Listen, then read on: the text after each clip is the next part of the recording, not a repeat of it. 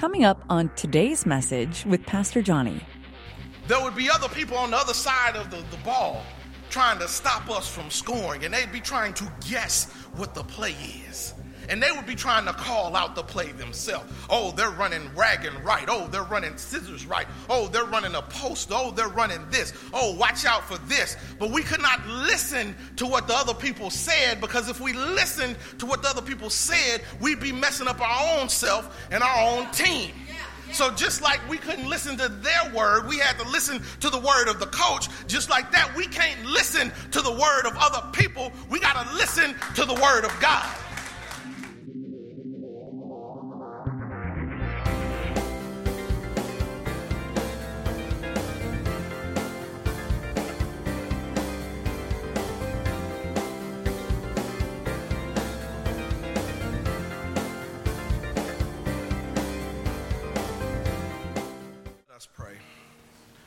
O Lord God, King of the universe, let the words of my mouth and the meditations of my heart be acceptable in your sight, Lord God,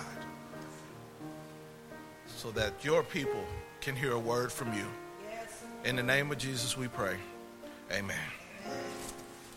Amen. So, for the time that is ours to uh, share together, I want to talk a little bit about waiting to get in the game. Wait, waiting to get in the game. Uh, we all know that there is a pretty big game that's going on this Sunday, and a bunch of pastors and a bunch of different places are probably trying to tie in this big game. You know, you can't say uh, that one word super and then a couple more sentences later you can't say bowl together without you know somebody trying to sue you. And since i put all these on the internet uh, you know uh, i don't want to i don't want to get in trouble you know. So i'll just say big game too yeah. But since everybody's trying to tie in this big game i thought i'd, I'd get a little piece of it uh, uh you know. I, I, I saw I saw a, a sign at a Methodist church that said, Do you know how many times eagles are mentioned in the Bible? And it said 33, and it said that the Patriots are only mentioned in the Bible zero times.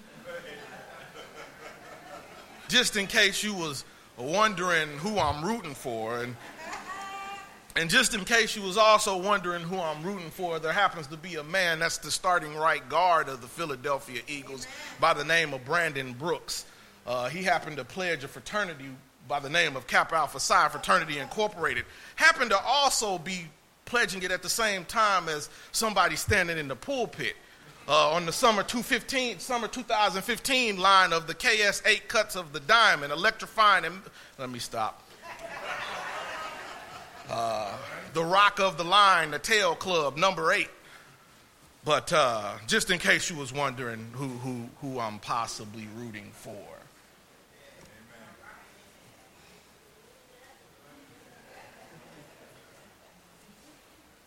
Amen. But waiting to get in the game. We all hate waiting. We can pretend like we're patient, but let us be at a red light a little too long, or somebody in front of us not go off, not, not drive off, rather, when the light turns green. We don't like waiting. Uh, spent a lot of time in Walmart and I'm trying to figure out personally, since I know I have a problem waiting, why there are 85 million cash registers at the front and only two or three people are working at the same time. I, we don't like waiting. We don't like waiting for creature comforts. We go to a fast food restaurant, and if the line takes, if the line is too long, we not we going past. We're going past it. Uh, if our food takes too long, we're to complain. There, there are things that we don't like waiting if everything is good. So imagine trying to wait on something when everything is bad. I know some of us have been uh, extremely angry trying to wait on getting a response from FEMA when we're trying to figure out how our house is going to get paid for. I know some of us have had some trouble waiting on particular contractors to finish the work. So we don't like waiting when things are good, and we definitely don't like waiting when things are bad because we've been displaced. And because we are being displaced and things are not going good, we end up being disgusted with the current situation. We don't like waiting. And the people of God were waiting in this time period and the, the, that the prophet Isaiah was talking about in the text that you heard in your hearing. They're, they're, they're survivors in exile in Babylon, hundreds of miles away from home. The king is gone. The temple is torn up and in ruins. Jerusalem's walls are destroyed, and wild animals are walking around the street. Family members and friends are dead or missing. Everything that they hold dear when this text was being written has been uprooted. And people are mocking them. Where is your God? You thought that Yahweh, the God of your people and your ancestors, would have protected you from all of this. But it seems that the gods of the mighty pagan religions and the foreign oppressor, the, the Nebuchadnezzar that's in charge, he, he must have more power than your God. Do other gods indeed control the natural world or the destiny of nations? You do remember uh, in the text that the prophets, before we got to this point in Isaiah, they had been prophesying if you keep messing up, bad things are going to happen. Uh, and, and so bad things happened to these people and they got captured. And at the time of the text, some scholars say they had already been in exile and under captivity for almost 70 years. Can you imagine being uprooted from your home, everything that you know, everything that you hold dear, everything that you have come to love for 70 years? Can you imagine being under the oppression of an unjust government ruler? Maybe you can imagine being under the oppression of an unjust government ruler. But over and over again, the bad things kept happening. The, the walls of Jerusalem being torn down, that is a horrible thing to the people of God during this time. The walls of a particular city being torn down is almost as embarrassing as being pushed out in public naked. They're exposed and now there's no animal control you can call because they've got animals roaming the streets. Everything that they've hold dear, everything that they've turned to see that was normal has been taken away. And where is God in this God forsaken land when you are grieving?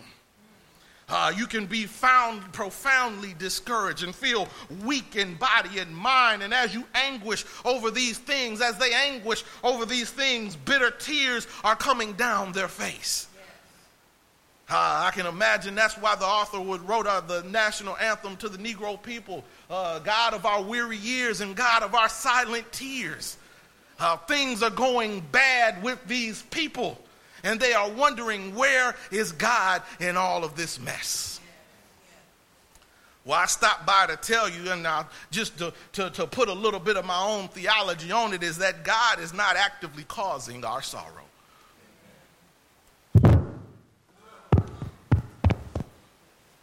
We tend to want to blame God for things that don't have anything to do with God.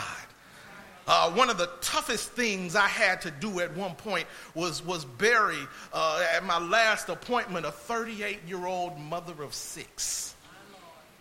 Had children ranging from 19, uh, 19 14, 13, 12, uh, 10, and 2.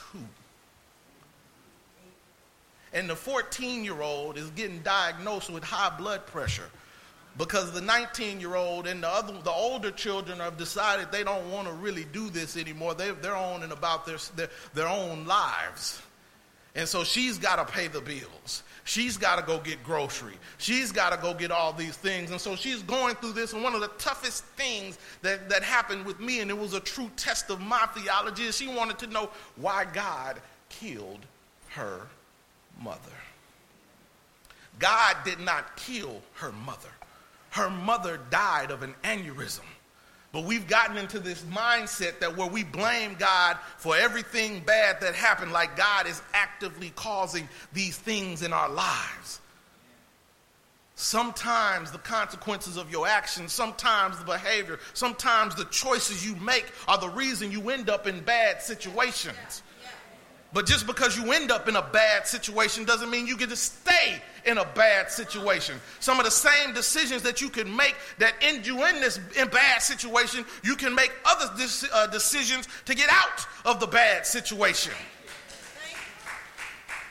Ah, and so the, these things are going on with these people, and they've made decision after decision, turning away from God and everything that they did, and following the, the, the, the people of the world and, and mixing up these things. And so they ended up getting, ended up losing all that they hold dear and they lost it for a long time. And so, and, and so the prophet Isaiah came by to tell them what they needed to do to get right. They, the prophet Isaiah told them that they needed to expect some bad news, but then, even though they expected some bad news, things were going to be better for them in the end.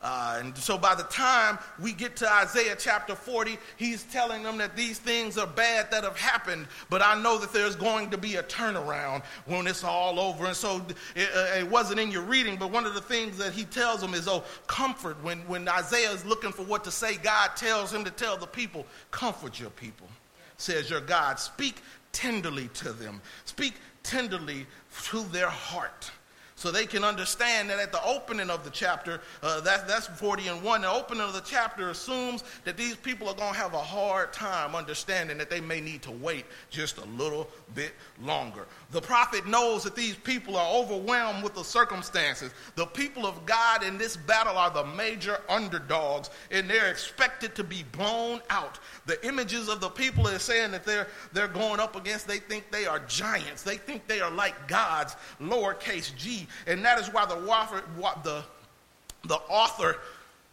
the prophet uh, uh, uh, tells them that these, these enemies are like grasshoppers that are going to be blown away. You got to understand that when you have the creator in your back, uh, when the creator has your back, the created one doesn't have any power against them. I'll say that again. You got to understand that when the creator has your back, the created one has no power against them. Your arms are too short to box with God. Ah. And so there is good news on the end of this bad news that is coming around, and he lets them know that these people are like grass uh, and the grass will wither away. These people that you think are giants to you are like grasshoppers to our God. These people that you think are, are the boss or in charge to you are nothing. They are peons when they are compared to the God of all creation, the one who is the same yesterday, today, and evermore, the one who is the creator of the universe, the one who is the King of kings and the Lord of lords. That, that is the one that they are boxing against, and they are going to lose. It may look like they're winning at this time, but in the end, they're going to lose. Ah, and so it says that the grass withers and the flower fades, but the word of God is forever. The word of God will stand forever. The word of God is forever. The word of God will stand forever. The word of God is forever. The word of God will stand forever. There's a reason why this book is the best selling book of all time. There's a reason why that goes on, and the things that come and go are just fads. They're like grass, and what happens when grass grows? It gets cut down. Uh, the word constitutes the good news the awesome heavens and, and, and, and everything that's happening, and these kings and these emperors and these presidents and these governors and these mayors and anybody that is out there that is oppressing the people of God, they will not last. This too shall pass. Ah the kings and the emperors and all these things, this, this Nebuchadnezzar, everybody that is oppressing these people of God, they are lightweights when it comes to the awesome power of God. And it says that, that, that, that the, the, the, the grass withers and the flowers fade, but the word of God is forever. You know, I fancied myself somewhat of a decent athlete when I was in high school and college. playing a little football, running a little track. And I always paid attention to the system. And so when it was time to play football, when you played organized football, the first thing you had to understand is how to speak the language. If you didn't understand how to speak the language, you were going to be left out when the, when the season moved on. Because you spoke the language, number one, so that you could communicate to one another. And not only could you communicate to one another, you could communicate uh, effectively and efficiently. And so the coach at wide receivers practice during the section, he would say, okay, I want you to run down the field six yards and turn around and look for the ball. And then he'd say, run down the field six yards and turn around and look for the ball. And then after a while, he would stop saying, run down the field, turn at six yards, turn around and look for the ball. He'd say, I want you to run a hitch route. And that would be the hitch route. And then after a while, he wouldn't say a hitch route anymore. He'd say, I want you to run a number one and running straight down the field and waiting for the ball, if you just kept going instead of stopping after 60 yards, that would be a nine route or a fade route. They had this language. If you were just to stop at the line of scrimmage and turn around and look for the ball, they said that was a zero route. And they came up with these languages so that they could understand that from here on out, when he said instead of that, they would come up with a play and they would know that, okay, we're going to run a 237 pass play. That meant that the first person ran a two route, the second person ran a three, and the third person ran a seven. They didn't have time time to explain all of that in the midst of the game. A play that a- average football play is six seconds, but you had to know what was going on if you wanted to get in the game. Uh, if you want to know, if you want to get in this game of life, you need to know what is going on. And so, just like I needed to understand the words of the football coach, I also need to understand the word of the Lord. And because that is understanding, I got to understand that the word of the Lord that lasts forever, I got to understand and know that I can study to show thyself approved. A workman needeth not be ashamed, rightly dividing the word of truth. I got to understand that all this scripture is inspired by God and is for correction and rebuke. I got to understand that the word of God stands forever. And then when we got on the field, there would be other people on the other side of the, the ball trying to stop us from scoring, and they'd be trying to guess what the play is and they would be trying to call out the play themselves. Oh, they're running ragging right. Oh, they're running scissors right. Oh, they're running a post. Oh, they're running this. Oh, watch out for this. But we could not listen to what the other people said because if we listened to what the other people said, we'd be messing up our own self and our own team. So just like we couldn't listen to their word, we had to listen to the word of the coach. Just like that, we can't listen to the word of other people. We got to listen to the word of God. Uh, uh, you, you got to understand when that somebody, that joker, try to tell you you ain't worth nothing, you got to understand that you are the righteousness of God. When they try to put you behind, you got to understand in the word that you are the head and not the tail. When they try to step on you and say that they're higher than you, you got to understand that you are above and shall never be beneath. When they make you cry, you got to understand that weeping may endure for a night but joy comes in the morning. You got to understand these things and don't listen to the word of these other people, but listen to the word of God. You don't need the affirmation of that other man or that other woman. You need the word. You don't need the affirmation of your boss. You need a word. The grass withers and the flowers fade,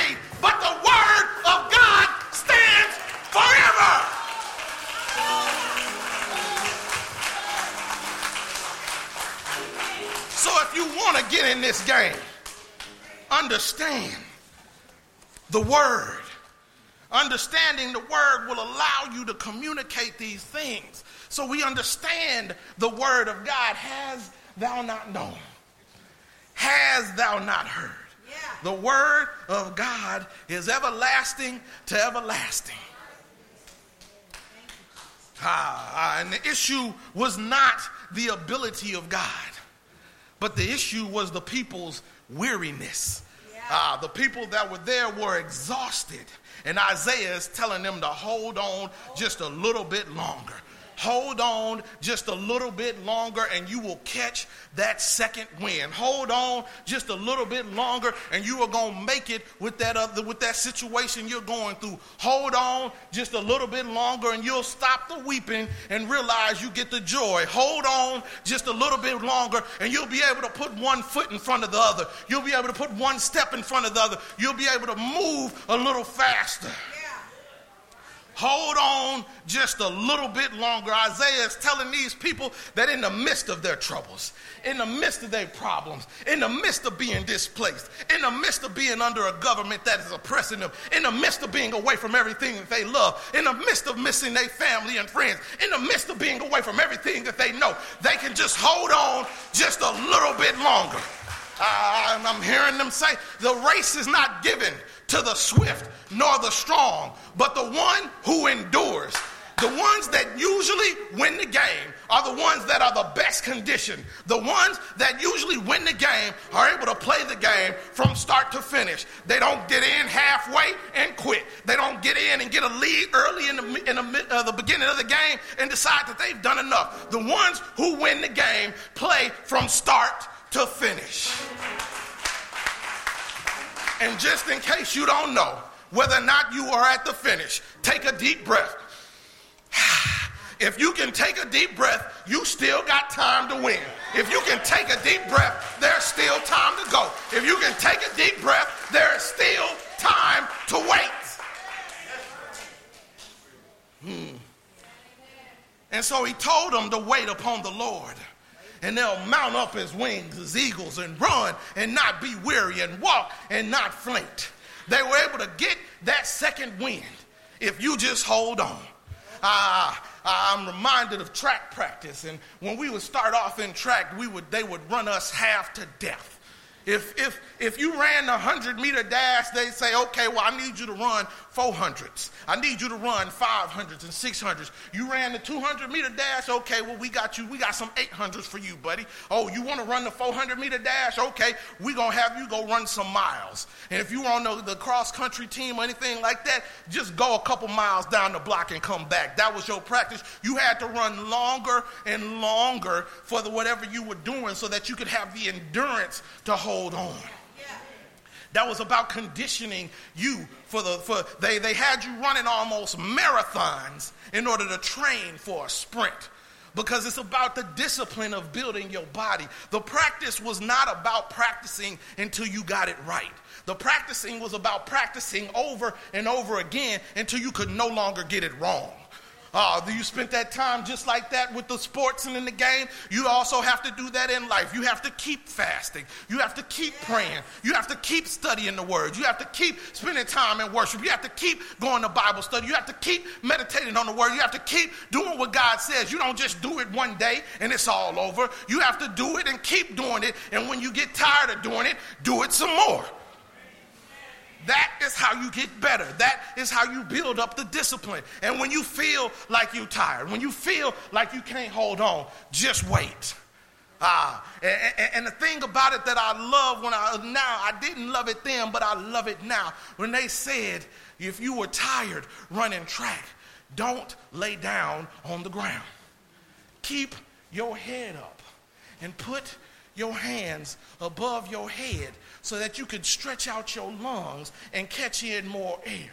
And so I think about that when it's times, and there are times in trouble, and there are times that I'm having in my life, and there are times of distrust, distrust and being distraught and, and being disgusted. I can understand and wait upon the Lord. And how am I going to wait? I'm going to raise my hands above my head and spend this time in worship. I'm going to go to the Father. This is the time when you got to go back to church. When th- things get rough, you don't go away from church. That is a trick of the enemy. When things go down that are bad, you got to spend more time in church because that's when the breakthrough is coming. So you can wait on the Lord.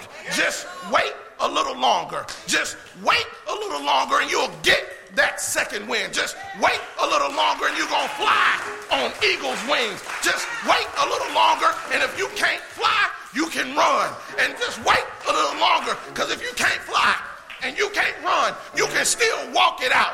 Walk and not faint. In the name of the Father, the Son, and the Holy Spirit, the doors of the church are open, and we invite you to come. Thank you for listening to this message. Be sure to subscribe to us on YouTube, iTunes, Google Play, Stitcher, or wherever you found this message. If this message blessed you, be a blessing to someone else and share it. Connect with Pastor Johnny on Instagram and Twitter, and be sure to like Faith UMC Dickinson on Facebook.